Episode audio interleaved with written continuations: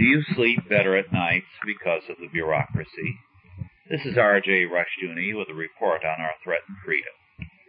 Do you sleep better at nights knowing that there are millions upon millions of bureaucrats trying to run your life, or does it give you nightmares?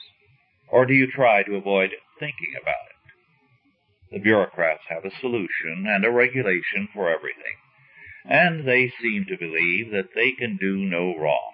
Also, they seem to have no sense of humor. A western ranch started to operate a small guest ranch a few years back. Their help amounted to one couple. The wife did the cooking and the man took care of the horses and the rides into the mountains with the guests. There was a small cabin facility for the couple. The bureaucrats, however, interfered. Separate restroom facilities for male and female employees were required by their regulations. The fact that the couple was married and only married couples were hired made no difference. Consider this case. The Vern Sprock family developed the Sierra Ski Ranch near Echo Summit on U.S. Highway 50 in California. Two years ago, they built a day lodge on top of the mountain. It is a very modern structure with alternate energy sources, solar heating panels, and a windmill powered generator. State bureaucrats, however, made them add two wheelchair toilets, although the lodge can only be reached by skiing.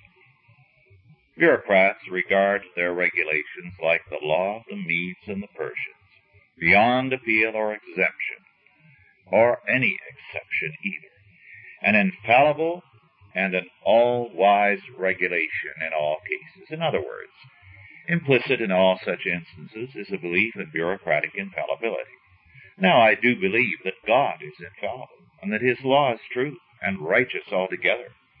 Precisely for that very reason, I am dubious about man's law. After all, man is a sinner. Man can be and always is highly fallible, very prone to error, and all too much inclined to believe that his foolishness is wisdom. This is why I believe that we dare not trust any man or any institution with too much power. Such a distrust of man was once the American view of civil government. Now, however, too many people are confusing the federal government with God, and the result is a growing disaster. However, it is the Lord who is my shepherd, not Big Brother in Washington. We are much safer living in terms of in God we trust than in terms of a trust and faith in the federal government and its bureaucracy. We are in trouble because we have expected more from the federal government than from God. And we are getting disasters from Washington and judgment from God. Are you sleeping any better at nights because of the bureaucrats? It is time for us to rethink our faith and our foundations. For too long we have lived as though the only true God was the federal government, only to find increasingly that he has clay feet and is a dangerous idol. This has been R.J. Rushdoony with a report on our threatened freedom.